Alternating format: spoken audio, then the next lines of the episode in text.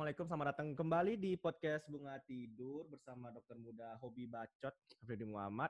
Uh, selamat siang, sore, dan pagi, dan malam di mana pun pada pendengar berada. Sekarang jam 8.12, Senin 27 Juli 2020. Saya ucapkan selamat datang. Uh, ya, sebelum kita mulai podcast ini, seperti biasa, uh, kita juga apa ya, sosialisasi protokol kesehatan, pakai masker, jaga jarak, uh, hindari keramaian sebagainya lah ya. Semoga karena corona dan memutuskan rantai penyebaran. Tapi berhubung dengan itu, podcast hari ini justru kita akan ngebahas tentang tren yang se yang tiba-tiba memeludak lagi gara-gara pandemi ini. Tapi uh, alhamdulillahnya hari ini kita nggak sendiri. Kita sekarang sedang melalui Zoom call bersama Alrazi Sena. Betul lu. Halo teman-teman. Ini ini tamu keberapa? Ini uh, oh iya. Perkenalkan guys, nama aku Alrazi Sena kalian bisa sapa aku dengan Razi atau Sena tapi sih uh, most of my friend manggil aku Razi sih cuman orang-orang lain aja manggil Sena nah kali ini seperti yang udah dijelaskan oleh host kita bahwa malam ini kita akan membahas tentang isu-isu yang terkait dengan COVID ya betul ya bang ya betul Uh, yang Betul. paling anehnya sih sebenarnya bukan isunya ya. Kalau soal masker, penyebaran, vaksin, ya itu udah sering dibahas lah. Eh, sekarang kita akan membahas tren-tren di mana para antum-antum membeli sepeda dan antum-antum tiba-tiba bersepeda. Betul sekali. Kayak apa, uh, ini bukan kayak isu sih, tapi kayak apa ya? Fenomena yang unik aja gitu di balik keresahan keresahan-keresahan kesehatan yang lebih besar sebenarnya gitu loh. Yang iya. justru apa ya? Um, yang justru anehnya itu uh, fenomenanya itu malah kayak tumpang tindih sama peraturan untuk menanggulangi permasalahan kita sekarang gitu. Iya, dan makanya judul podcast hari ini adalah sehat bersepeda, kena corona kan percuma gitu. Betul. ya Allah ini udah ngina anak orang berapa lah nih ya podcast dosa ya. kali. Judulnya uh, kurang ini ya, kurang uh, menyindir ya. Iya, ya ya begitulah. Jadi yang pertama sih um, kalau untuk orang yang supaya background tahu, Sena dan tunggu. Sebelumnya kalau nanti si Sena manggil Abi, itu memang panggilan aku tuh Abi. Jadi biar nggak biar nggak bingung kan. Jadi panggilan biasanya tuh aku tuh Abi di apa di bisa kok pertemanan. Jadi nama Rafli Abi jangan emang, emang nama ya. aku apa bang selain Abi? Ha? Emang nama aku apa selain Abi? Biasanya kan orang kan formal kan ngomongnya Rafli gitu kan. Tapi Oh Rafli. Daripada aku ngomong bolak-balik ganti panggilan kan ribet gitu. Oh iya, iya betul betul betul. Oh jadi selama ini panggilannya Rafli ya? Iya formal cok formal. Hari ini kan um, Sena ini salah satu orang yang dia juga berkuliah di, di prodi kesehatan. Tapi kita nggak usah sebut instansi lah ya karena Iya nggak usah lah nggak enak. Ntar nggak enak ya. tersinggung kan. Nanti tersinggung kan. Nanti banyak yang iya, tersinggung. Iya betul. Nah, tetapi justru um, dengan sebagai dia salah satu uh, mahasiswa prodi kesehatan, um, justru kenapa saya milih Sena nih untuk men, apa untuk menjadi semacam co-host ya atau teman bacot pada hari ini. Rupanya dia dengan aku tuh memiliki keresahan yang sama tentang orang-orang yang tiba-tiba kalau bahasa Minangnya tuh taraga beli sepeda dek penyakit ah itulah itulah. Tiba-tiba ingin sepeda gara-gara pandemi gitu. Bingung kan? Jadi sen kira-kira kenapa sih tiba-tiba sen orang kok ingin bersepeda gitu? Kenapa ya? Bingung juga sih sebenarnya bagi aku yang masyarakat awam ya, aku juga suka bersepeda sih, tapi nggak tahu kenapa hari uh, semenjak pandemi ini aku nggak ada mood gitu. Pertama sih mungkin ya, orang-orang pada beli sepeda di masa-masa sekarang itu karena untuk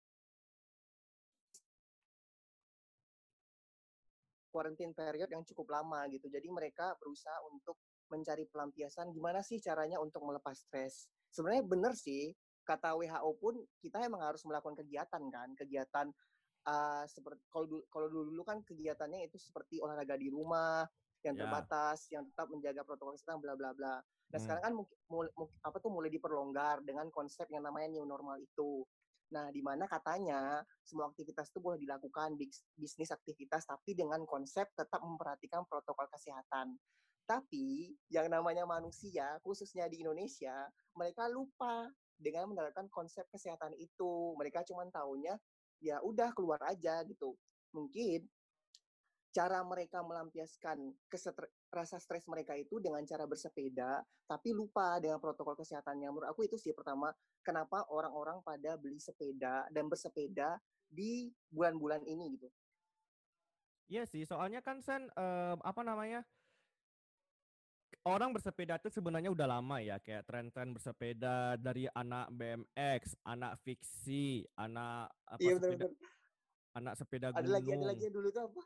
Merek-mereknya tuh loh banyak. Polygon. Ya, ya Polygon Cycle yang semuanya lah yang produk-produk mahal sampai lokal sampai, "Hah, lu pakai produk yang murah ya tuh pamer-pamer di perumahan." Ya dari dulu udah ada kayak gitu, udah ada. Iya benar dari dulu udah ada gitu. Ya, tapi entah kenapa em, apa ya? Mungkin gara-gara orang gabut ya di rumah kan.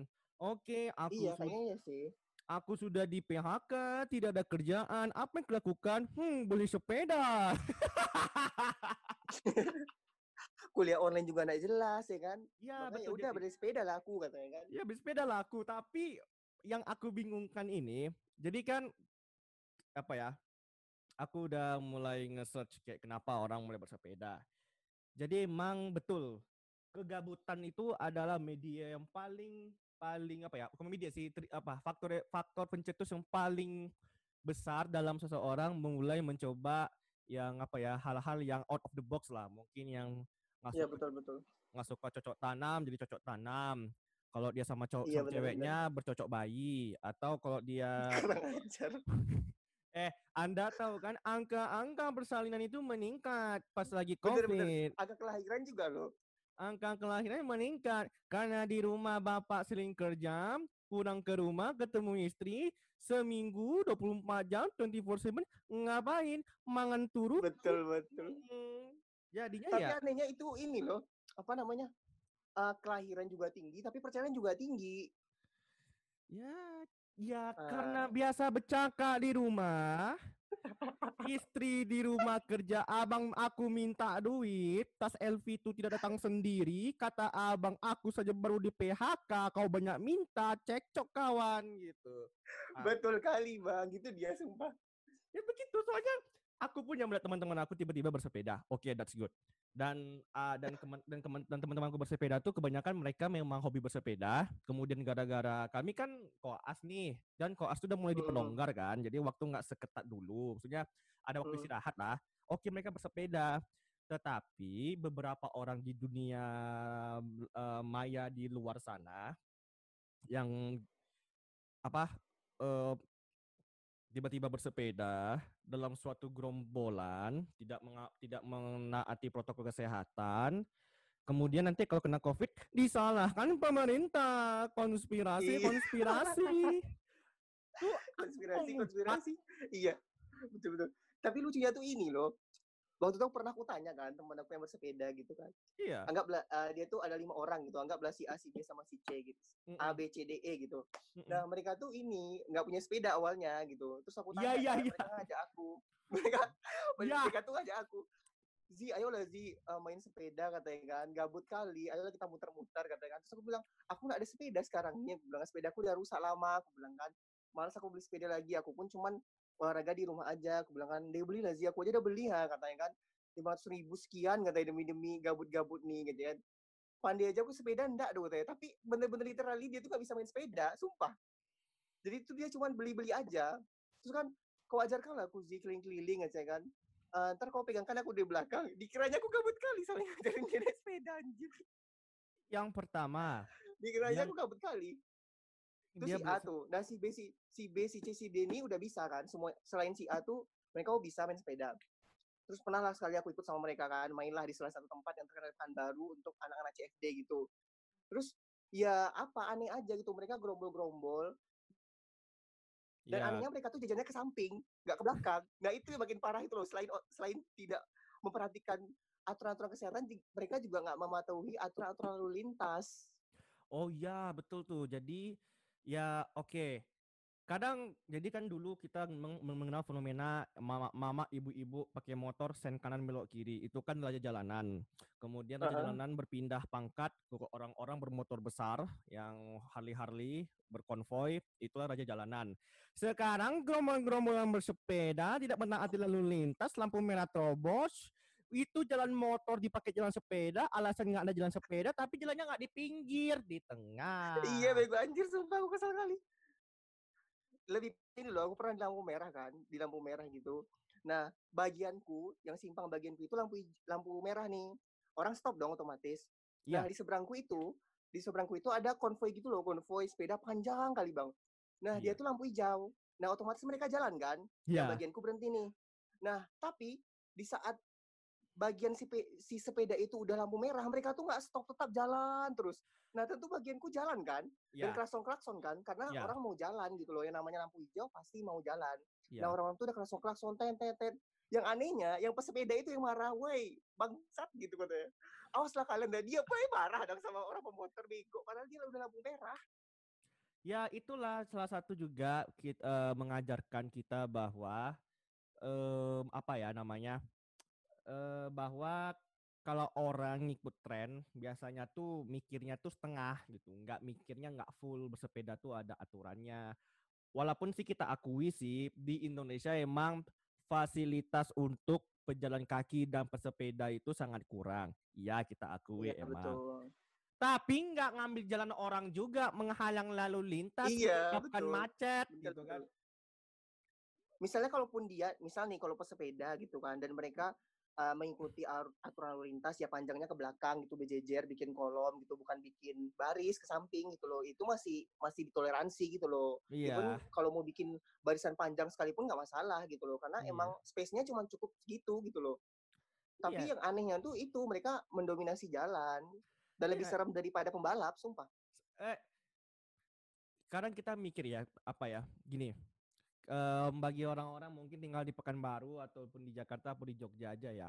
Orang aja kalau mau drag racing ya, mau drag yang drag-drag balap-balap tuh, dia nyari jalan kosong dulu. Dia kosongin jalan baru dia ngedrag. Nah, yang bersepeda ini dia tidak. Dia punya kiblatnya sendiri. Dia menganggap dia dewa.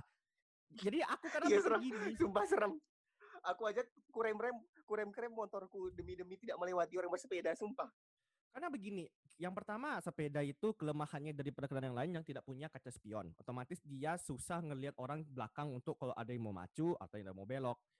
Tetapi entah kenapa, kenapa orang tiba-tiba beli sepeda tuh merasa bahwa aku adalah nabinya jalan. Jadi kita harus tunduk. Ya, ya sepeda, silakan lewat sepeda, silakan nyebrang sepeda. Padahal kan itu jalan tuh milik bersama tuh, milik milik bersama. Seharusnya ah, ah, betul, harus betul. Kita kita sebagai orang yang berkendara bermotor harus menghargai yang bersepeda karena ada fasilitas dan kita sebagai yang bersepeda menghargai bahwa itu jalan pada dasarnya dibutuhkan untuk semua orang. Oke, kita udah Ah, bahas tuh ya lalu lintas dan sebagainya ya maklumlah mentalitas em, apa tuh geblek. Tapi yang lebih anehnya sekarang dengan bersepeda meningkatkan nongki-nongki dan biasanya orang betul, betul, nongki betul. Tidak melakukan protokol kesehatan. Jadi kenapa sih Iya. orang tuh sen sangat suka berolahraga. Dia beli sepeda 500 ribu mahal, mau dia beli. Beli masker mahal tidak mau. betul betul betul Beli iya kenapa sepeda, ya aku juga bingung ya Iya, beli Kenapa ya? sepeda mau. Dan kemudian kenapa kayaknya kita bersepeda mau nongki gitu mau, tapi untuk melakukan protokol kesehatan yang sangat simpel aja untuk pakai masker dan jaga jarak aja nggak mau. Kenapa orang mau ngeluarin duit untuk sepeda, tapi ngeluarin duit untuk pel- pelindungan diri yang betul-betul secara jurnal penelitian terbukti. Itu kenapa, Sen? Menurut Sena? menurutku ya mungkin ya mungkin karena pertama mereka mungkin mereka eh, kurang edukasi mungkin ya entah itu kurang edukasi atau kurang mendapatkan sumber informasi yang based on evidence gitu karena ya mayoritas mereka emang nggak tahu sih kayak misal nih eh, sekarang aja kita udah ada informasi terbaru kan tentang apa namanya tentang bagaimana perkembangan cara penularan si covid itu sendiri kalau dulu kan ya jaga, jaga, jaga jarak doang cukup gitu dua meter dan lain sebagainya. Padahal sekarang udah ada perkembangan kan kayak cara penularan itu bisa ad- ada namanya dengan konsep aerosol dan lain sebagainya gitu. Dan Ya, bah- betul. bahkan tuh sebenarnya tuh bahkan tuh sebenarnya tuh udah ada guidance-nya gitu loh untuk bersepeda tuh jaraknya itu sebenarnya nih tuh Hmm. aku baca nih barusan nih kan cycling and SARS-CoV-2 transmission risk. Sebenarnya itu untuk orang yang bersepeda itu jaraknya itu harus 20 meter antar pesepedanya behind a cyclist behind a cy- cyclist. Kalau untuk jalan kaki itu 5 sampai 10 meter behind walker. Karena dia kan kalau kita bersepeda kan anginnya kan lebih kencang kan.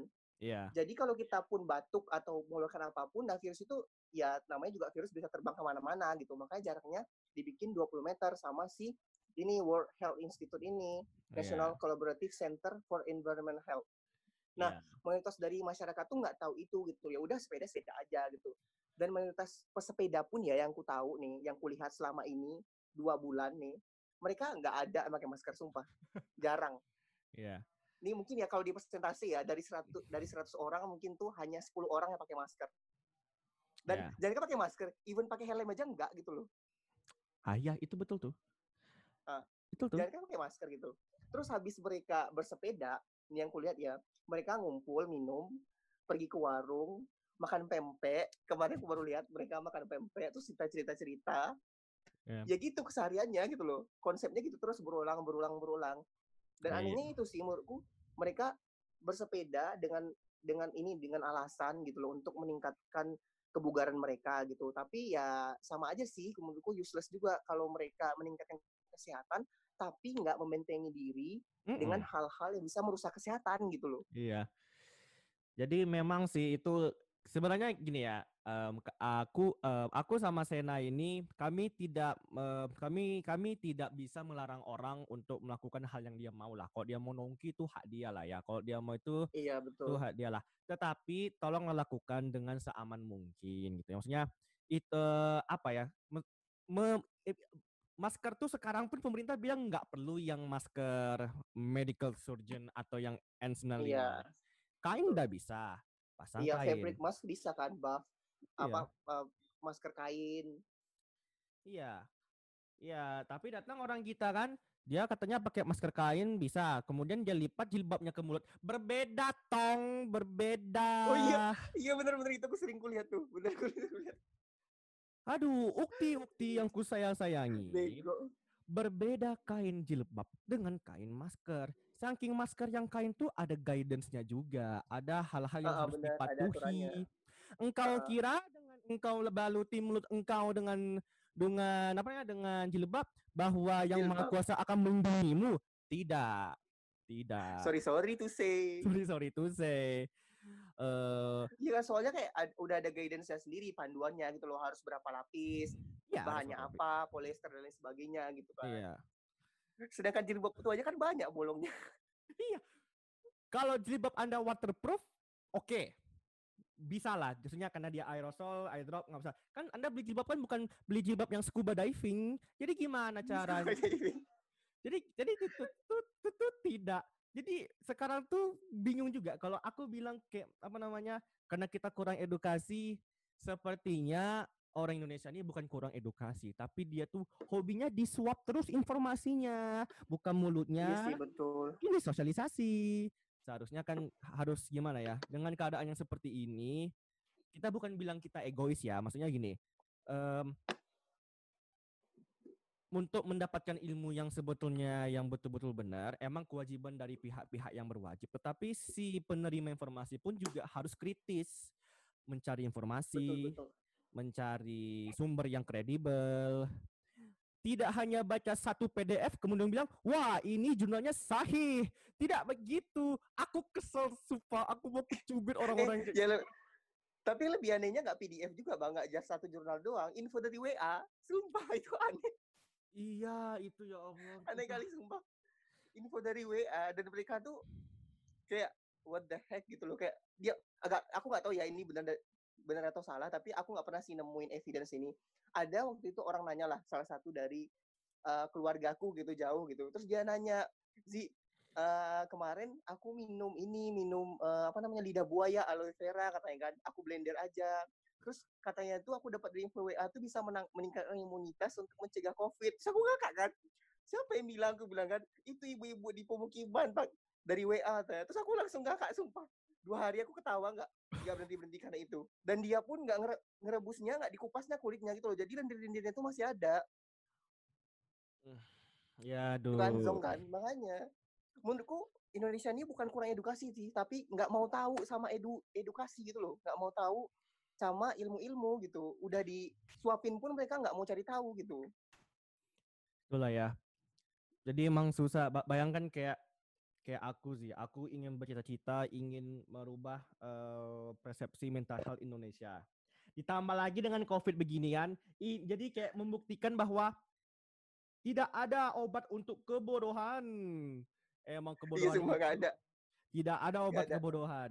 Seberapapun Anda edukasi, kalau orangnya tetap ngeyel, tidak memang menolak ilmu yang kita berikan, dan dia lebih percaya uh, status-status WA yang tidak rapi paragrafnya di copy paste.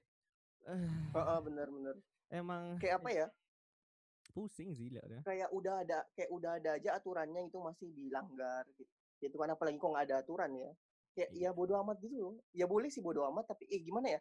Kan kalau penyakit kita yang sekarang ini kan apa ya lebih berpedoman pada menjaga diri sendiri kan untuk melindungi orang lain gitu kita menjaga diri kita untuk melindungi orang lain gitu konsepnya sebenarnya kalau untuk permasalahan pandemi kali ini. Tapi yeah. kayaknya aku nggak tahu sih ini bukan kata-kata pasrah untuk bangsa aku sendiri sih bukan. Tapi ya dari apa yang kulihat aku udah mulai mulai ke arah-arah pasrah gitu loh dengan konsep melindungi diri sendiri untuk melindungi orang lain tuh nggak bisa diterapin di Indonesia gitu loh. Ya, ya begitulah ya. Jadi ya maksudnya melindungi diri tuh kadang kita sering apa ya uh, orang persepsinya kan dia itu menjaga diri sendiri. Sebenarnya konsep dari penyakit yang sekarang kita alami ini kan pandemi ini kan sebenarnya bukan pandemi aja ya, seluruh penyakit ya. Kita tuh mencegah orang kena ke kita dan mencegah kita kenakan ke orang. Itu kan berlaku iya, di semua betul. penyakit. Mau dia oh, flu betul. biasa, mau dia uh, penyakit menular lain seperti mungkin tuberkulosis atau yang lain. Kan prinsipnya sama, melindungi diri dan juga melindungi diri dari orang lain. Kan itu itu udah benar. Ditambah lagi dengan orang bersepeda, yang di mana bersepeda itu tidak nikmat sendiri, bergerombol, tidak berjarak. Kemudian, oke okay lah, kalaupun kalaupun dia nggak berjarak karena dia ingin ngomong-ngomong, fine, oke. Okay. Tapi tidak iya. menggunakan pelindungan diri yang benar. Iya ya, betul. Jarak udah jarak udah dipendekkan nih, tapi dia nggak pakai um, tamengnya. Jadi maunya apa? Maunya maunya apa ini? Ini ini ditanya engkau udah korban betul betul betul. Maunya apa? Gak mau pakai masker gak mau iya. ya even mereka nggak bawa hand sanitizer loh sumpah. Mayoritas dari mereka ya apa dulu amat sih mereka sanitizer nggak ada. Sama sekali nggak ada.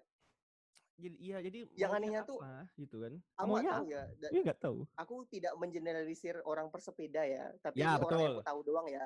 Ini ya. aku aku ubah deh skupnya daerahku aja yaitu Pekanbaru guys Nah, aku ubah aja deh skupnya ya. Yang aku hmm. selama dua bulan ini kan aku kan lagi di stay di Pekanbaru nih. Aku ubah skupnya jadi Pekanbaru deh. Aku nggak mau generalisir generalisir semua pesepeda gitu loh. Hmm. Nah mereka tuh mayoritas nih selama habis sepeda, selama habis bersepeda nih kami. Nah terus cerita-cerita nih, cerita-cerita tentang angka-angka COVID di Pekanbaru kok naik drastis gitu loh. Padahal hmm. udah new normal gitu. Terus yeah. mereka bilang ini kayaknya salah pemerintah lah katanya sama pemerintah lah peraturannya tuh nggak ketat katanya. Jadi itu gimana ya? Jadi itu orang-orang tuh pada keluar-keluar aja bodo amat terus aku aku tambahin lah kan kompor-komporin kan. Iya weh pemerintah ini nggak bagus sih bilang kan. Dia main peraturan-peraturan aja tapi nggak mau di ditangkap-tangkapnya orang-orang bodoh kayak bersepeda nggak pakai masker. Terus dia merata langsung kan. Terus dia merata langsung. Iya juga ya sih gitu ya iya juga ya. Tersinggung. Ketawa kami bareng mau nggak? Padahal aku tuh nyindir dia. Padahal yeah. ya aku tuh ribet loh cuma aku tuh dulu kan aku nggak bawa kan aku tuh nggak bawa sling bag gitu loh. Nggak nggak bawa waist bag waist bag tuh tinggalan di Jogja. Hmm. nah aku tuh sengaja beli waist bag buat ya temannya mereka lah kan sambil bersepeda. Nah waist bag itu aku masukin tuh ada air air minum terus hand sanitizer terus uh, surgical mask aku bawa dua karena aku emang nggak ada ini kan masker kain kan belum dicuci semua gitu loh. Jadi aku bawa dua gitu loh untuk kan itu kan ada batasnya kan. Maksud itu waktu pemakainya kan cuma maksimal 4 jam untuk surgical mask karena kan itu kan apa ya lembab yeah. dan lain sebagainya kan makanya aku bawa dua gitu nah mereka tuh udah aku bilang guys kalian bawa masker ya gitu karena angka-angka di Pekanbaru lagi naik nih jam nanti kalau yang sanitizer pakai punya aku lah aku bilang kan bisa aku bagi-bagi karena aku banyak itu iya iya katanya tapi waktu dia sampai itu udah ada juga dia pakai masker semua hmm. gak kali kalau nah itu guys kalau di tempatku aku yeah. kecilin ya skupnya di daerahku yeah. gitu mayoritas jadi mereka ya sepeda-sepeda aja bodo amat sama peraturan tentang kesehatan khususnya yeah. sih tentang pandemi ini. Ya, kami berdua ini tidak ada menyalahkan kalian bersepeda. Kalau kalau, kalau kalian mau bersepeda gara-gara Covid, sebenarnya sih kami agak bingung juga, tapi oke okay lah, fine itu hakmu. Atau tiba-tiba engkau maksa orang tua kau beli sepeda walaupun nggak berotak, itu hakmu, nggak masalah. Iya benar. Itu hakmu. Atau mau aku aja nemenin teman, aku aja nemenin temanku bersepeda itu, aku nggak bawa sepeda loh, aku nggak ada sepeda, dan itu nyewa nyewa bener nyewa di di tempat CFD-nya itu jadi mereka ada nyewain kan ya udah aku sana nyewa demi demi teman teman mana menemani mereka gitu loh. Ya. Ya nggak apa-apa bersepeda itu hal yang baik apa pun triggernya. Wal wal gara-gara covid gara-gara gabut gara-gara mungkin baru sepeda ada di rumah nggak dipakai diperbaiki bisa pakai lagi terserah fine nggak masalah.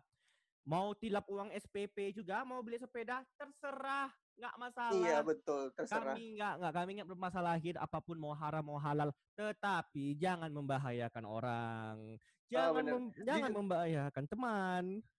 Betul. Nah jujur ya bang, maksud aku tuh involve in mereka tuh masuk ke mereka tuh ngikut mereka bersepeda pun walaupun aku nyewa gitu. Sebenarnya untuk mengedukasi loh, sumpah. Sena, naif gitu aku coba aku coba lah aku edukasi mereka kayak merasa bersalah gitu loh kayak aku paham tapi nggak mau nularin ke orang. Ya udahlah aku masuk kelas coba dua minggu ke mereka gitu kan. Mencoba mengedukasi dan menunjukkan gitu. Karena kan orang kan kalau diomongin doang kan nggak bisa gitu kan. Ya udah Ya, kita kasih betul. action gitu. Ya aku Betul. buktikan dengan action gitu kan. Apa Betul. yang aku omongin mereka tuh aku tunjukin. Aku pergi ke mereka pakai masker pakai sanitizer bla bla bla gitu. Tapi tetap aja mereka nggak peduli semua. Ya sebagaimana lah seorang em, sama lah seperti gini lah ibaratnya. Itu jatuhnya kayak gini sih kayak orang dibilang kamu sakit ah ini obatnya. Aku tidak mau aku tidak mau percaya. Aku hanya percaya terhadap Iya, kepercayaan, bener, bener. percayaan aku sendiri. Masalahnya dengan anda begitu gini kalau kalau orang nggak mau melakukan protokol kesehatan tapi dia ti- tapi bisa mencegah dirinya men, apa ya tinggi dia menolak protokol kesehatan tapi eh, dia tetap bisa mencegah dirinya menularkan orang lain kalau bisa oke tapi masalahnya dengan dia menolak protokol kesehatan itu itu artinya dia tuh menolak untuk ikut berpartisipasi dalam mencoba menekan angka penyebaran. Ya kecuali Iya, betul. kecuali kalau dia dibilang oke aku mau bersepeda tidak pakai masker tapi hanya di perumahan. Dan di perumahan itu hanya ada Betul. rumah aku sendiri. Baru serah terserahlah di sana. Tapi- Heeh, betul lah makanya udah kayak apa ya pusing-pusing dibikin per- peraturan dan dibikin panduan. Tapi nggak mau dilakuin. Ntar kalau angkanya naik makin heboh makin heboh panik sendiri. Di, Iya. ditunjukin caranya gimana cara menurunkan angkanya biar landai grafiknya nggak mau. Ya udahlah kan. Iya. gimana lagi? Susah juga.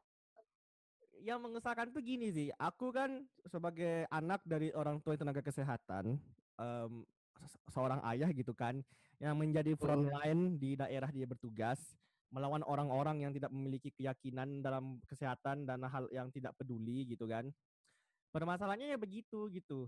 Gara-gara anda anda mada anda menolak melakukan protokol kesehatan saya jarang jumpa sama bapak saya gitu kan.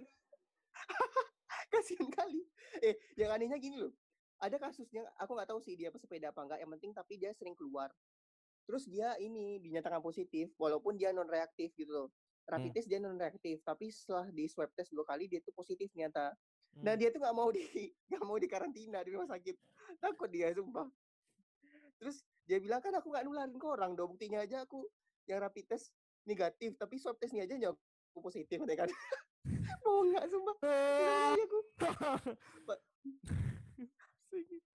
Buka kali sumpah. Kesal aku, nama aku balas tuh aku diamin aja. itulah it- itu itu jadi bagi jadi capek-capek mau pemerintah ngasih tentang YouTube edukasi, ngasih PDF atau Word tentang tentang penyakit atau dinas kesehatan lokal memberikan tentang penyakit. Kalau antum tidak mau baca percuma saja. Kalau antum nggak mau nonton percuma aja. Jadi dia maunya pemerintah tegas. Tapi dia nggak mau Iya di, tapi, tapi dia nggak mau diketatin. Contohnya Ah, aja, bener-bener. contohnya aja satu pas lagi terjadi PSBB di kota kita Pekanbaru. Itu kan em, sorry to say kan Pekanbaru yang dulu hidup pikuk tuh kayak kota mati. Sepi aja Ah. jalan kan? Sepi aja jalan. Ah akibat sepi dari jalan orang ngapain? Curi curi curi dia untuk mencari tempat nongki. Curi curi dia untuk nongki Hmm. sama temannya. Ah kemudian padahal PSBB itu angka sangat ang- angka sangat terkontrol. Oke kemudian new normal dibuat otak orang Indonesia yang em, kurang apa ya kurang mawas terhadap ilmu-ilmu ataupun um, tentang informasi COVID, dia menganggap new normal berarti waktunya kembali seperti semula, tidak memikir tentang nah. kesehatan. Nah, ya benar-benar hmm, konsep yang salah sebenarnya. Jadi, jadi coba ya. Jadi apa? Jadi apa sih bisa kita lakuin sih Sen sebagai orang yang ber, memiliki uh, pengetahuan cukup luas tentang kesehatan? Ya, maksudnya bukan bukan ahli ya, tapi sedang menuju menjadi ahli di bidangnya masing-masing. Iya kita mau ngomong ke orang tapi ya Sena pun merasa kayak ah mau bebuih menurut aku pun epilepsi aku ngomong pun nggak akan juga dapat orang informasinya nggak juga ada yang mau dengerin jadi apa yang bisa kita lakuin Sen? Ya gimana ya menurutku selama ini sih uh, sebagai orang yang paham gitu paham sedikit lah gitu tentang konsep-konsep kesehatan gitu loh sama hal-hal di bidang kesehatan virus dan lain sebagainya ya aku udah berusaha sih kayak secara personali gitu loh ngomong ke mereka gini loh guys gini-gini gitu loh kasih fakta-fakta evidence evidence gitu di edukasi gitu loh. Tapi ya gimana ya beberapa ada yang paham juga sih oh ya gitu ya sih gitu emang harus gini bla bla bla gitu ya. Tapi ya ada juga yang nggak bandel gitu loh yang bodoh amat gitu loh kayak ya contohnya aja lah kayak waktu itu pakai masker gitu ah gerah ada aja alasannya gitu loh kayak pakai masker gitu. Sehari dua hari mau tiga hari gerah sih gini-gini segala macam gitu. Ya mau gimana? gitu. Nggak mungkin kan kita kita paksa dia gitu ntar melanggar asasi manusia pula katanya gini-gini segala macam. Ya gimana ya aku sih secara orang yang tahu hal itu aku sudah menyampaikan kewajibanku eh aku sudah melaksanakan kewajibanku gitu loh memberi apa yang ku tahu gitu loh berdasarkan evidence base gitu tapi kalau mereka yang nggak mau melaksanakan mengapply itu dalam daily basis mereka ya itu hak mereka gitu loh. Karena yang gimana ya yang rugi dan untung kan mereka sendiri kan. Ya aku sih berusaha dan orang-orang lain yang mengerti akan konsep yang aku sampaikan mereka juga berusaha melindungi diri mereka untuk menjaga orang lain gitu pun gitu pun aku gitu loh.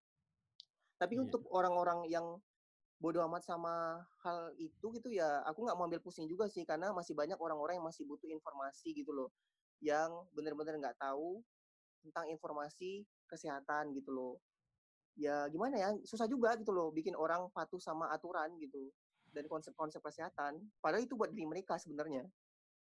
Iya tolong tolonglah we tolong ya oh, memohon kali nih aku nih tolonglah biar bapak aku tuh bisa cepat pulang jadi bapak aku aku bisa ngomong sama bapak aku. Ini mau ketemu aduh dia takut membawa penyakit ke rumah kalau aku pergi ke sana iya betul juga sih betul betul bawa penyakit anda kira mungkin ini juga aku benci ya. Maksudnya gini. Uh, orang menganggap bahwa di saat dia mereka itu kena kena apa namanya? Mereka tuh mereka tuh merasa tebal bahwa mereka tuh akan um, kebal terhadap COVID dengan bersepeda. Tapi pas kena COVID, maunya ditanggung BPJS, maunya disaingi pemerintah. Kemarin dikasih pencegahan, nggak mau. Sekarang pas kena, aku butuh pemerintah, sayangi aku. Mohon maaf iya sih, aku, bener sih, bener, bener, mohon maaf aku kemarin menghina engkau. Sekarang aku butuh bantuanmu. Munafik. I iya, kok kok nggak bisa diubah ya konsep orang Indonesia? Aku nggak tahu sih kenapa. Kayak apa ya? Uh, sebenarnya sih pemerintah Indonesia tuh udah melakukan banyak upaya sih sebenarnya untuk mencegah kita gitu loh terdampak. Iya.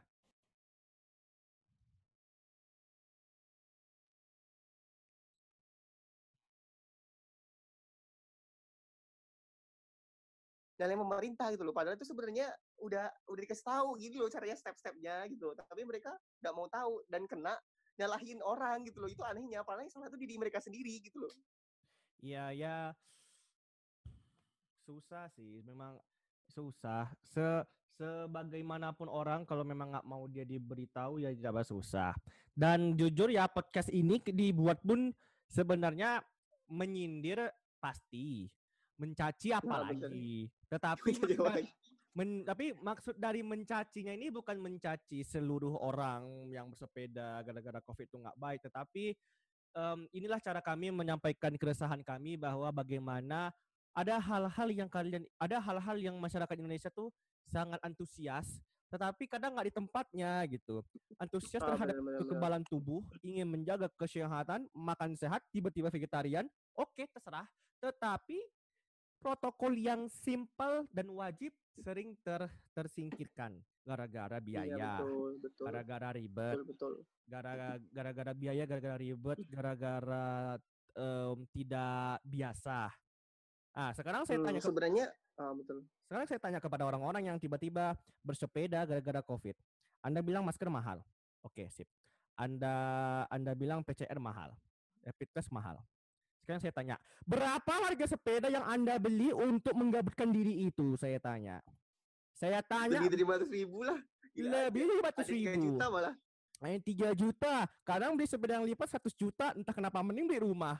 Nah, Iya, Saya bego ya. Sumpah, aku juga mau bilang gitu. Mending beli rumah anjir.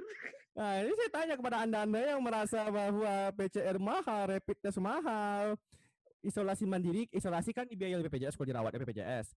Ah, itu ah, ah, itu kan oke, tapi sepeda mahal, kemudian pakai baju mahal, pakai helm mahal, beli sepeda dan yang keren supaya tidak gengsi. Kenapa Anda tidak ikut aja sekalian untuk memproteksi diri untuk yang lain yang harganya jauh lebih murah dibandingkan sepeda Anda? Kena- Iya, betul, betul, betul. Kenapa Anda tidak mau? Saya tanya. Apa susahnya gitu? Mi, mal, apa? Mungkin lebih berkah Anda maling uang SPP ma, ke mama Anda untuk beli masker daripada Anda beli sepeda. Iya kan? Mending nipu-nipu, mah beli buku 300 ribu tapi minta 800 ribu gitu kan. Tapi beli masker gitu. Kan Heeh. kalaupun dimarahi kan berarti gak mamanya kan. Oh iya Iya. betul nak gitu kan. Jadi dengan maaf maaf Bu, kemarin anggaplah ya kan kemarin Abi nilap u- apa Abi bohong. eh, soalnya harga buku tuh 300 tapi Abi minta like 500. Soalnya segan sama ibu minta belikan masker, masker itu mahal kan. Pasti kita orang tua. Oh enggak, apa nggak bilang aja kalau demi kesehatan kamu pasti akan orang tua berikan walaupun realitanya orang tua tuh sedang sedang memikul batu eh, tapi demi Oh, anaknya betul, betul, betul. mau dia.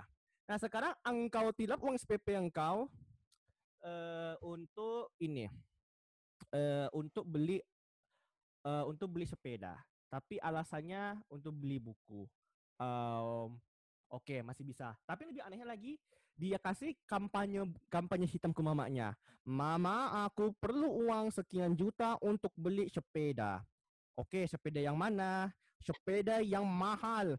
Kenapa harus yang mahal, nak? Kan ada sepeda yang biasa, ada yang sepeda yang ini ke, itu ke, yang harganya standar.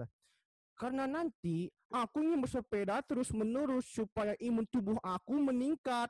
Nanti kau pakai sepeda yang murah-murah, nanti pas lagi rusak, aku nggak bisa olahraga. Hei, antum punya kaki untuk jalan kaki, untuk jogging. Iya, Memang padahal- dulu Ya, pas punya betul, betul. memang dulu pas nggak punya sepeda nggak olahraga jadi olah olah kaki atau olah tangan aja gitu kan tidak anda bisa jogging gitu Eh, Tapi Sen, ada, menurutku ya, ada mau tambahkan Sen? nih apa namanya menurutku nih apa nih fenomena-fenomena sepeda sepeda setelah setelah kayaknya nggak bertahan lama sih menurutku sih. Paling besok juga ada off-nya lagi. Yakin aku sumpah. Ini tuh euforia sementara doang sumpah. Karena habis-habis kuarantin kan yakin ya aku.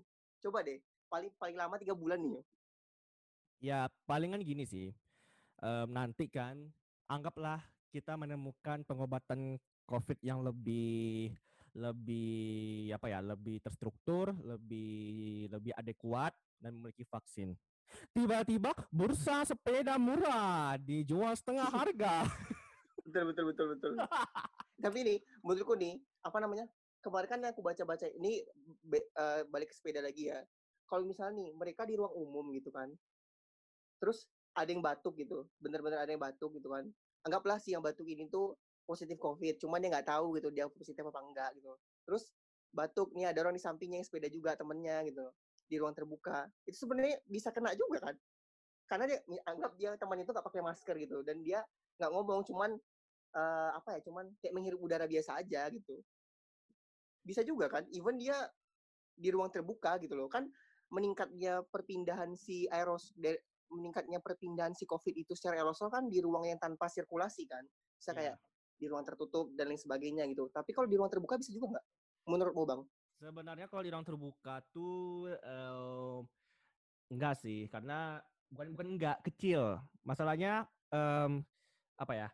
Kalau di ruang terbuka itu em, apa ya? Maksudnya partikel itu kan harus harus terhirup gitu kan, harus sampai. Maksudnya kalau di ruang terbuka itu kan space yang sangat luas. Apalagi ada, ada cahaya matahari juga yang membantu untuk mengurangi ada ya apa namanya juga faktor lah yang lain kan kayak angin arah angin masih berbeda makanya um, dari dari beberapa jurnal yang kita temukan bahwa ruang ruang tertutup itu yang berbahaya karena tidak ada sirkulasi udara yang berarti udara itu menetap kondisinya, tidak ada yang dibawa ke mana-mana Iya, otomatis.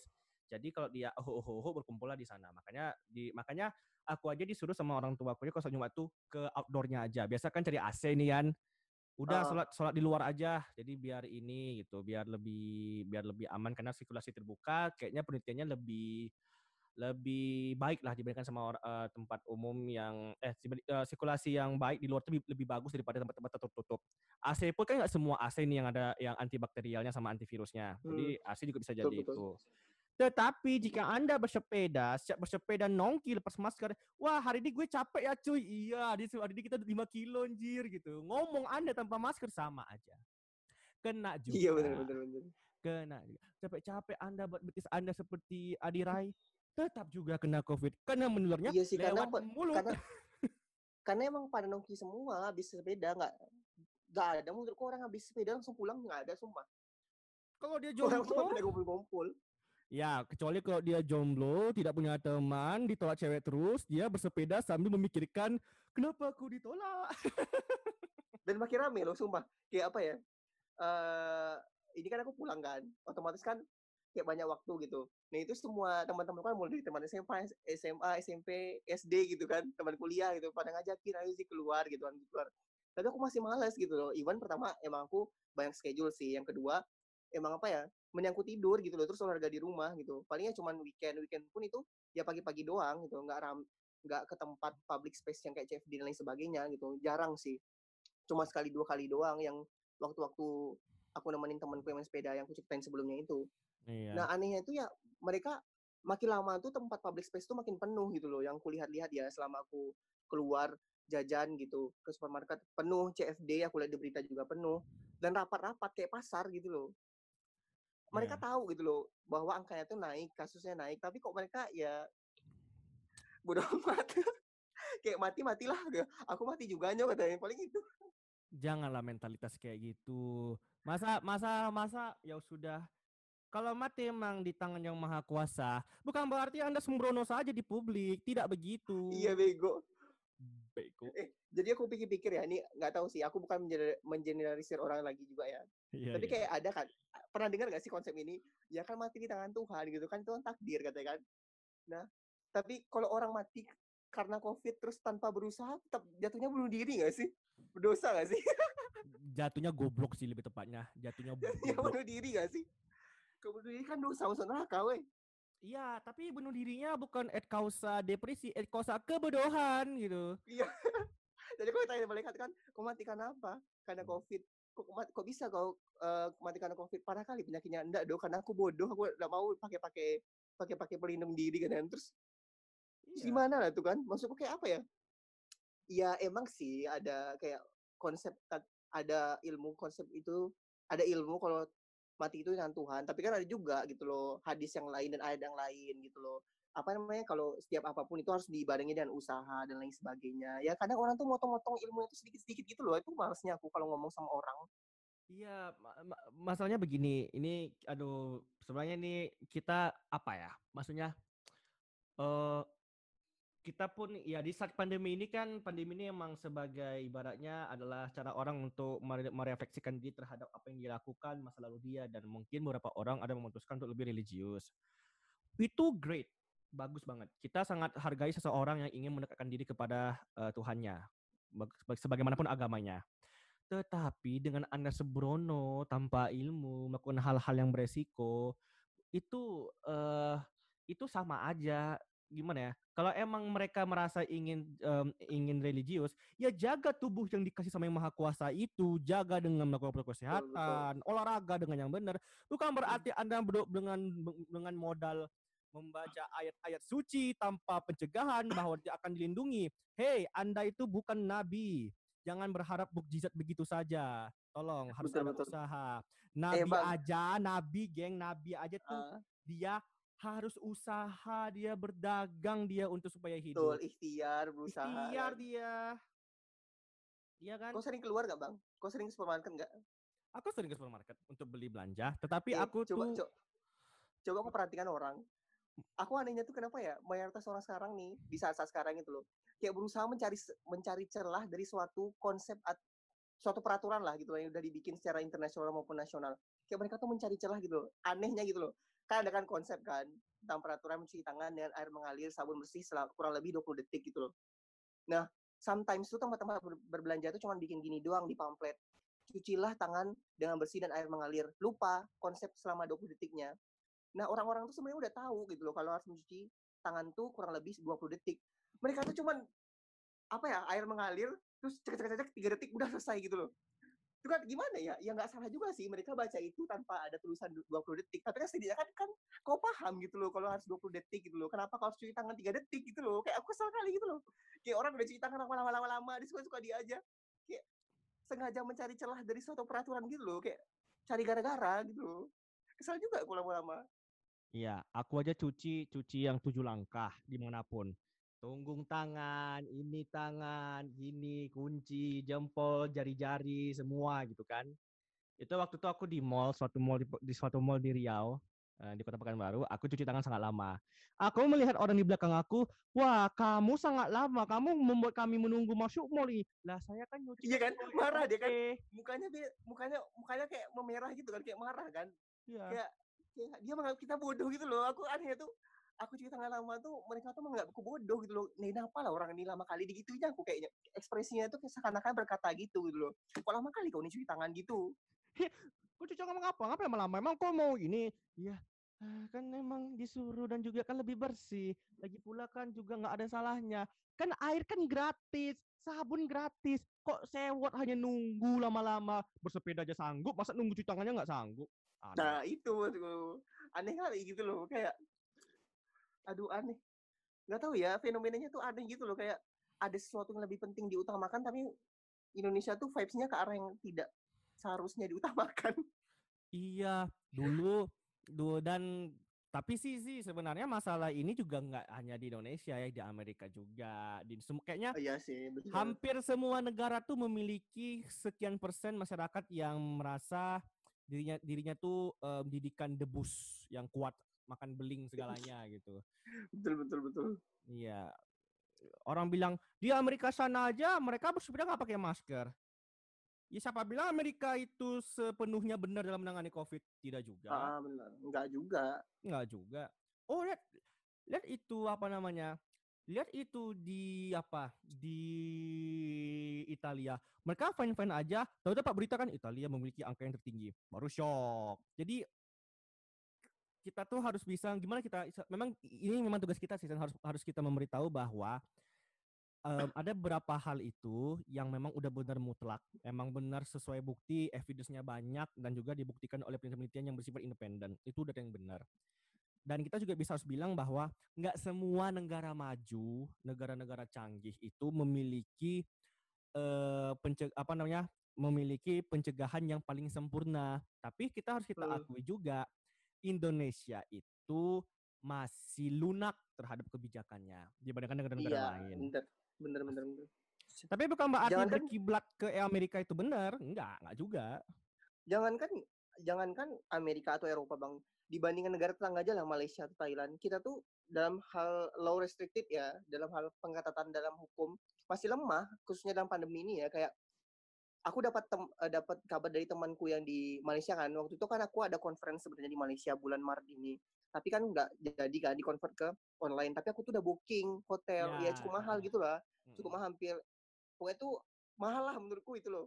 Hmm. hotelnya itu udah aku booking gitu loh dan aku bayar lunas gitu. Nah sayang kan kalau nggak dipakai. Rencana itu mau aku kasih ke dia gitu. Uh, si A lah gitu men. Ah ini aku ada nih tiket kamarku bagus di hotel ini gue bilang kan pergilah sayang kok nggak dipakai gitu kan. Terus dia bilang nggak bisa sih kalau kita keluar rumah kita tuh ditembak sama bukan ditembak sih kayak dijaga gitu loh dipukulin sama polisi katanya kan. Soalnya polisi itu uh, 24 jam keluar katanya kayak dan juga keluar pun ada curfew-nya ada jam malamnya gitu kan. Terus kalaupun mau belanja pun cuman boleh satu orang dari setiap kepala keluarga misalnya di rumah ini gitu Nah, cuma boleh satu orang ke supermarket gitu loh, saking ketatnya. Dan bener-bener, apa ya, kalau ketahuan lebih dari dua orang keluar dalam satu rumah tangga gitu, mereka di ini dimasukin penjara kayak 24 jam gitu loh. 24 jam ditahan di police station gitu, saking ketatnya gitu. Aku mikirnya, wow, kayak Indonesia nggak separah itu bro gue bilang kan orang masih keluar keluar aja gitu makanya kan aku sampai kaget aja gitu sampai separah itu gitu padahal negara sebelah doang gitu ya nggak bisa dikatain bagus juga sih tapi metode itu cukup ampuh gitu loh untuk menekan angka mereka yang lumayan cepat gitu loh. Ya hal itu juga pernah aku bicarain sama orang tua aku kayak apa namanya betapa betapa betapa susahnya memberitahukan ke orang padahal buktinya sudah ada di depan mata bahwa ini banyak orang meninggal gara-gara covid orang banyak berdalih. Oh tidak itu kan gara-gara kecapean gara-gara gara-gara apa gara-gara dia ini kayak dia ada cerita sekarang yang buat aku jadi emosi bahwa bagaimana orang kadang nganggap bahwa um, tenaga kesehatan itu meninggal bukan gara-gara covid saja.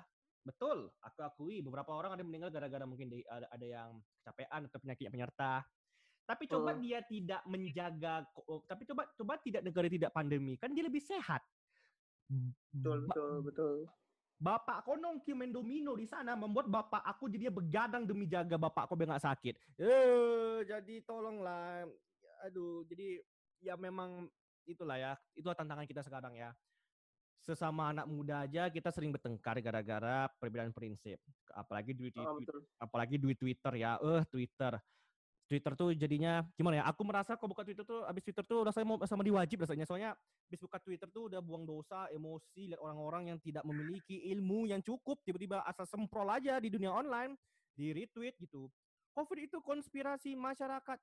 Ya konspirasi konspirasi, pakai masker tuh, tolong jaga keamanan kita. Mau kepercayai ini hal-hal yang bersifat direncanakan, politik, tetaplah pakai masker. Cegah, tolong, tolong, tolong, tolong bantu kita sama-sama supaya cepat um, terkontrol. Karena kalau terkontrol penyakitnya, otomatis negara kita kan juga lebih aman.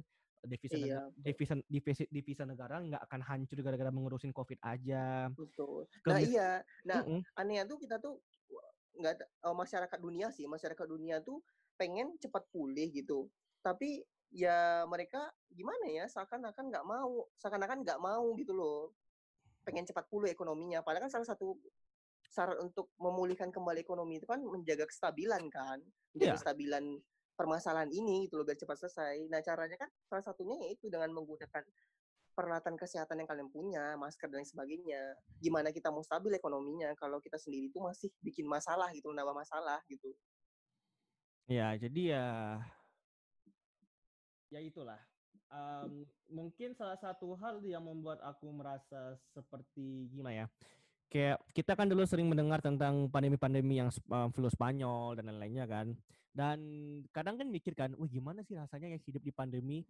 Dan sekarang kita udah ngerasain nih anak-anak muda diberikan kesempatan untuk hidup di masa pandemi.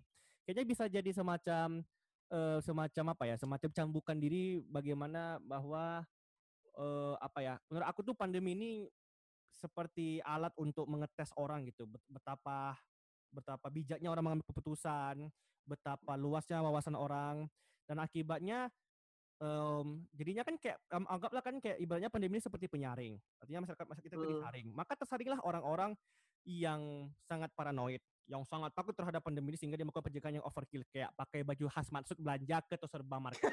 Itu, itu bego anjir semua pakai hazmat ke supermarket.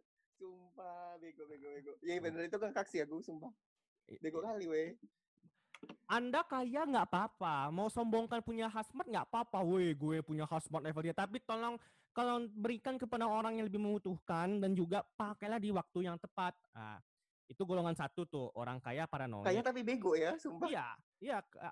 Kayak memang ya jujur ya besok tuh aku mau ngepodcast juga sama temen aku untuk bicarain tentang orang yang sombong kaya tapi nggak masuk gitu iya betul bahas tuh bahas tuh. Bagus, nanti bagus, itu bagus. nanti nanti nanti ada waktunya habis idul adha ya. Um, jadi sucikan dulu dulu kan siap-siap ngupat-ngupat sucikan makanan yang kurban nanti baru ngupat lagi nggak apa-apa. Uh, tuh ada golongan orang juga kan golongan orang yang uh, dia ini santai. Santai menghadapi penyakit tetapi juga waspada. Nah, itulah yang golongan yang ingin kita uh, ingin ingin ingin kita contoh dia tidak takut terhadap penyakit tapi waspada. Dia tahu apa yang dilakukan, apa protokolnya, gimana cara menanggulangi, dia tahu dan dia tahu ke mana akan harus bertanya. Yang paling parah itu adalah golongan terakhir. Banyak mengeluh, banyak minta, dikasih peraturan tidak, iya tidak di- dikasih peraturan longgar keluyuran em, kalau sakit lapor pemerintah di saat, di saat lapor di saat dia curhat pemerintah kurang ketat ah ini ini orang-orang yang butuh ditampar pakai em, buku Pancasila nih maksudnya atau buku-buku punya buku PKN satu buku biologi satu tamparkan beginian nah, biar dia biar co- biar kepalanya nyambung gitu. Soalnya kalau mau Iya, betul, betul, betul. nasionalis tolong jaga kesehatan kita. Jadi Uh, padahal kan itu kan ilmiah kan, maksud gue semua negara gitu loh, iya kayak around the world gitu loh, kayak itu tuh udah mendunia gitu penyakitnya, nggak bukan di karang-karang di satu negara doang gitu loh. Ini tuh udah ilmiah gitu, kenapa nggak masuk di otak mereka ya? Aku juga bingung ya. coba pikir sebuah negara Korea Utara yang negara yang paling ter ter apa ya terlokalisir dari yang lain yang tidak memiliki pengaruh luar TV-nya aja harus di lolos sensor yang sangat ketat mereka aja yang menganggap eh, menganggap apa ya maksudnya eh, Amerika sebagai musuh ataupun yang lain sebagai musuh dia aja takut sama COVID dia aja was-was Hmm, sama kan? COVID Eh, jadi Kita yang negara berflower nih aja nggak takut dong. iya, kita negara-negara yang yang kuat disatukan oleh seluruh suku dan etnis, tetapi em, suku dan etnis tidak membuat anda menjadi pintar. Astaga. Ya, jadi jadi tidak ada memang obatnya memang tidak ada. Emang emang tidak ada obatnya kalau orang-orang yang ignoran tuh memang nggak ada. Nggak bisa kita nggak bisa. Mau kita buat juga podcast ini panjang-panjang kita sebut namanya A B C D lu goblok ya. Emang kalau dia nggak mau dengerin dia tidak akan mau dengerin. iya Tetapi sih, kesadaran masing-masing sih sebenarnya. masing-masing, Tapi kan? mau gimana gitu kan? iya kami kesal. kami kesal. Saya pakai salah kami kesal. Kami kesal. Ya, Anda kira Anda aja yang merasa duit Anda ter, eh, hilang gara-gara nggak bisa liburan. Anda kira Anda aja yang sumpek di rumah nggak ada mau nongki-nongki sama teman. Anda kira Anda aja yang merasa sedih gara-gara diputusin gara-gara COVID. Kita semua ngalamin kok masalah kita masing-masing Iya, rumah. nah iya bener-bener bener. Mas, iya kok. Mungkin si Sena mungkin dia mau em, seminar secara secara nas- internasional ketemu orang-orang, tapi gara-gara COVID dia harus berdamai dengan, lingkungan. eh, dia harus ngikutin lewat webinar. Walaupun webinar sama nasional pasti lebih enak ketemu langsung bisa jalan-jalan kan. Dasar. betul. Ya, tapi Udah ya- banyak nih planning aku mau ke mana ke mana ke mana nggak jadi weh gara-gara covid sumpah. Ya, makanya, Tahan-tahan weh. ya makanya jadi jadi kita semua tuh memiliki masalah yang lebih kurang sama. Covid membuat kita Ah, lebih benar. terbatas. Covid membuat kita Pakai lebih- masker. Aku juga panas nih weh. Sumpah semua orang tuh panas nyo. Dokter pakai itu panas juga. Siapa pun yang yang patuh terhadap penggunaan masker tuh merasa panas juga, tapi mereka tahan-tahan. Masa aku aja nggak tahan? Sakit kepala aku bongkak kali kau. Sumpah kesel aku. Ya kadang kayak Semua orang panas nih pakai masker. Kenapa kenapa aku sendiri yang nggak mau? Gitulah. Gitulah kasarnya gitu loh. Orang tuh sama-sama panas. Iya, dia dia mau kayak aku tuh merasa kalau masker masker aku tuh membuat aku tuh nggak cantik. Enggak juga, goblok. Atau, Kepala kau. Atau aku dengan masker ini merasa aku tuh kayak kebebasan aku tuh dipotong-potong sama pemerintah. Enggak juga bodoh gitu. Atau ah, dengan masker ini aku merasa aku susah ngomong. Hey, orang pakai masker tuh nggak budek loh. Tetap bisa ngomong, tenang aja. Iya kan? Masih, masih kedengaran kok, walaupun enggak, walaupun agak nggak jelas, tapi masih kedengaran kok. Bukan gara-gara masker tiba-tiba ngomong, oh, enggak, masih kedengaran, masih. Jadi hampir tidak ada alasan untuk orang nggak pakai APD itu untuk hanya karena mereka nggak mau. Itu aja, mereka nggak mau. Nggak mau. Betul. Di Kayak mereka cari excuse gitu loh, kayak cari alasan-alasan, cari alasan A, alasan B. Sebenarnya sebenarnya penggunaan masker tuh mutlak gitu loh, nggak perlu di nggak perlu dikasih alasan-alasan lagi sebenarnya. Cuman orang-orang aja yang nyari, nyari alasan. Iya. Ya, jadi takut nih ya, nih takut kan kalau ada podcast nih ada yang merasa marah atau tersinggung nih. Nih biar biar clear nih ya, biar clear. Aku bersama Sena ini, kami ini podcast ini bukan sebagai ajang untuk memberikan apa ajang untuk membuat kerumunan orang ngebenci orang bersepeda enggak.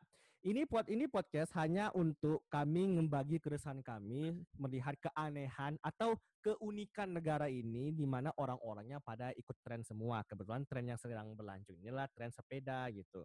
Dan soal kalian mau mengguna mau melakukan apa pun ya kami nggak bisa larang terserah kalian. Ini podcast ini aja basically two people angry and ngebacot. Wah, itu itu sebenarnya intinya. Itu. Iya. Tapi itu tuh kita nggak nyalahin kalian, kita nggak nyalahin kalian sih mau kalian sepeda, mau kalian motoran itu terserah kalian sih up to you gitu.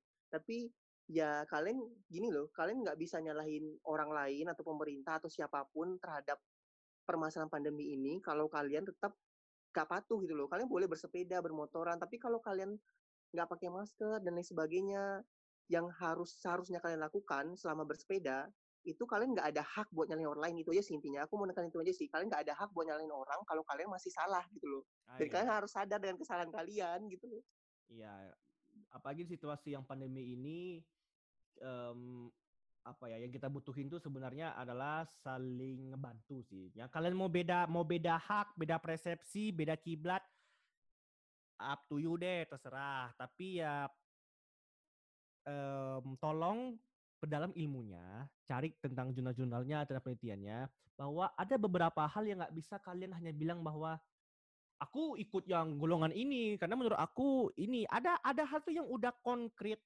udah dikeluarin sama Nah, sama kebijakan-kebijakan tuh yang dikeluarin untuk membantu kita. Mungkin kayak perkumpulan dokter baru atau perkumpulan dokter penyakit dalam atau penyakit jantung atau ID sekalian WHO sekalian ya ya kalaupun kalian nggak percaya WHO karena skandal-skandalnya kalian lihat lah negara-negara- negara- negara-negara yang ngik- ngikutin protokol kesehatan yang internasional mana yang tidak. Kalian lihat which which one survive mungkin? Coba lihat mana mana tahu bisa ngebuka pikiran ya. Daripada kalian hanya apa namanya eh buka aplikasi TokTok kemudian TokTok ya disensor TokTok TokTok iya tok tok gitu kan. TokTok ya di TokTok kan kemudian terus lewat lewat orang joget-joget gitu kan. Iya eh, eh, iya kemudian eh, apa namanya bersepeda cek. Eh, eh, nah itu lagu hip hop iya mending kalian buka jurnal deh. Ini bukan jurnal cari ilmunya. Kalau mau buat TikTok dengan aneh-aneh protokol kesehatan juga dijaga gitu kan. Jangan hanya gini-gini aja otak kalian tuh ah, ya Allah salah kali aku iya benar sebenarnya jujur aja sebenarnya banyak kok eh, manfaat dari bersepeda setelah melep, setelah selama kuarantin ini banyak gue. Banyak kayak kok nih banyak. ya, aku bacakan di jurnal kayak eh, apa namanya itu menyehatkan meta, memperlancar metabolisme, menghilangkan stres, mereduksi 50% dari stres selama terkurung di rumah itu memang benar gitu. Tapi di sini juga dibilang tetap memperhatikan protokol kesehatan gitu loh gitu loh. Distancing of wear wear mask tuh kayak washing your hand apa tuh continuously handlebars and lock kayak apa namanya itu membersihkan disinfektan disen disinfect your surface. Gitu loh Iya. kayak melap semua semua apa namanya permukaan-permukaan benda yang kalian punya termasuk itu sepeda-sepeda kalian gitu loh. Nggak masalah gitu kalian bersepeda tapi tetap kalian memperhatikan konsep-konsep itu gitu loh. Iya kita juga gimana ya bersepeda itu bagus gitu tapi nggak nggak jadi bagus kalau kalian lupa kalau harus ada protokol kesehatan yang harus kalian lakukan. Itu aja sih intinya. Iya, apalagi kalau kalian tuh satu sepeda lima orang, dicuci lah tuh sepeda tuh tiap pakai, apalagi Iya, kalau cuci. Kal- kalian mandi wajibkan lah tuh. Iya bersepeda cek satu sepeda lima orang ganti-ganti ya tukar-tukar itu. Pindah-pindah tangannya tuh sumpah lah. Ya bila pindah ya aduh ya Allah kenapa lah ya? Nanti nanti dibilang kita nanti yang apa dasar mengganggu aspirasi masyarakat dalam bersepeda ya kalau anda punya hak untuk bersepeda saya punya hak untuk mengkritik anda untuk bersepeda. Betul betul. Tapi aku bukan aku bro aku jujur aja ya aku beropini ngebacot dari tadi ini eh bukan hanya apa ya bukan hanya satu momen satu momen yang kita lihat doang gitu loh. Aku nge- ngebandinginnya dari sebelum masa pandemi gitu loh. Alhamdulillah kan aku kan juga banyak waktu di Jogja kan. Dan itu apa namanya itu itu bedanya tuh banyak gitu loh sebelum pandemi ini gitu loh. Tiap minggu tuh ada orang bersepeda gitu loh di pinggir jalan gitu. Dan mayoritas mereka tuh ya patuh gitu loh kayak apa ya sebelum pandemi kan nggak perlu pakai masker dan segala, segala macam gitu. Tapi secara aturan aturan lalu lintas mereka tuh patuh kayak cuma satu jalur yang mereka ambil lurus panjang ke belakang nggak pernah ke samping. Itu loh maksudku itu yang kubandingkan gitu loh. Nah di saat sekarang yang sepeda-sepeda vibes ini muncul selama pandemi itu kok kontras sekali gitu loh. Kayak apa ya dan kan secara protokol kesehatan kayak secara protokol lalu lintas saja mereka nggak benar mohon maaf nih ya no offense tapi I must say like that gitu loh kayak mereka jauh dari konsep-konsep peraturan gitu loh Iya, itulah ya. Daripada nanti kita daripada nanti bersepeda menjadi malah celaka lalu lintas kan. Jadi ya ya aduh, kalau Sena masih sopan ya ngomongnya ya. Kalau aku tuh intinya tuh tolong berotak kalau pakai sepeda. Tolong. Kayak kalau mati, kalau mati kayak bodoh dua kali nggak sih? Udahlah bodoh dalam hal kesehatan, bodoh dalam peraturan lalu lintas. Aduh, bodohnya dua kali gitu loh. Kayak kasihan aja kalau matinya gitu loh. Kalau mati ketabrak di tengah jalan. Iya dia naik sepeda kan tanpa APD yang bener lah helm punya pakai atau dia sepeda jalan-jalan aja kemudian di lalu lintas ada mobil ketabrak nanti masuk rumah sakit em, anda itu terkena fraktur tulang tengkorak kepala dan COVID-19 Iya mati jadi double kan. Mati. Mana Double secondary kill. secondary diagnosisnya parah lagi.